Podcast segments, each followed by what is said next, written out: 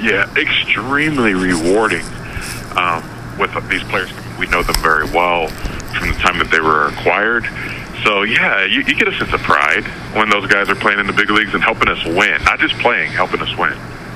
So let's talk about some of the guys uh, still to come because, of course, we're in Akron and we follow our rubber ducks and we see Daniel Espino is going to be sidelined a little bit with an injury. Uh, Gavin Williams, we're pretty excited about. Talk about this next wave that's still to come.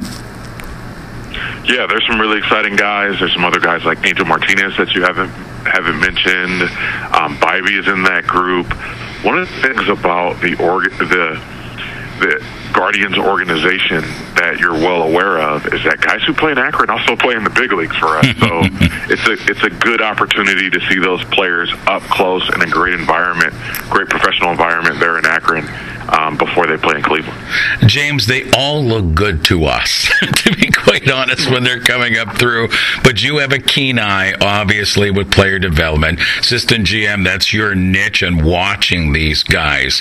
Day in, day out, what are you looking at or looking for in these young guys coming up through the system that catch your eye, or maybe you feel, hey, we still have some ways to go? Talk about your job uh, in the minors and watching and scouting and, and tinkering with this talent?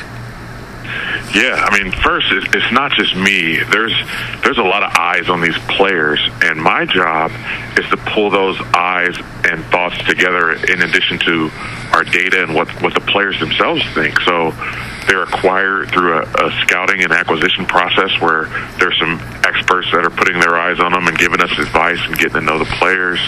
Um, I get to see them myself as well, but there's a whole team of people, whether that be managers or assistant directors or hitting and pitching coaches, and we pull all those thoughts together to, with the data and uh, help to to advise these players on what might be next.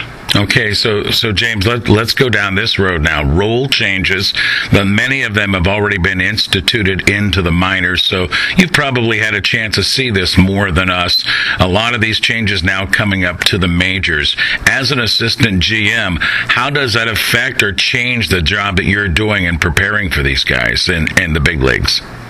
Yeah, ultimately our job is for them to to play in Cleveland. So whether that be um, he can't shift anymore, so the right fielder has to be a little bit more athletic and play better D, or the infield in general has to play better defense. Um, we also don't know what position they're going to play at the major league level as well, or what their role is going to be. So, I mean, we obviously have a really good second baseman and a, and, and third baseman who are all stars. So we might have to have these guys play different different roles. When they come in the big leagues, they might come off the bench. Um, there's going to be a pitch clock. There's going to be bigger bases. Like all of this is preparing them to, to win in Cleveland, not just play in Cleveland. So we need to make them familiar with that in the minor leagues. Assistant General Manager James Harris with us here on WAKR, and James, with with the shifting kind of gone now at the major league level in the last few years, with all the shifting, range maybe was put on the back burner a little bit. Not that you didn't need it, but now the range of these guys, especially at short and second, even a bigger part of the baseball game as you guys building your infields now and in the future. Yeah, you hit the nail on the head. Those guys have to be a little bit more athletic, cover more ground, play better defense if we're gonna if we're gonna convert those hits into outs. So where whether you used to be able to shift towards the information that you have of where the player might hit the ball, now you might still have that information, but you have to be better at getting to the ball. Um, there's more expectations for our infielders.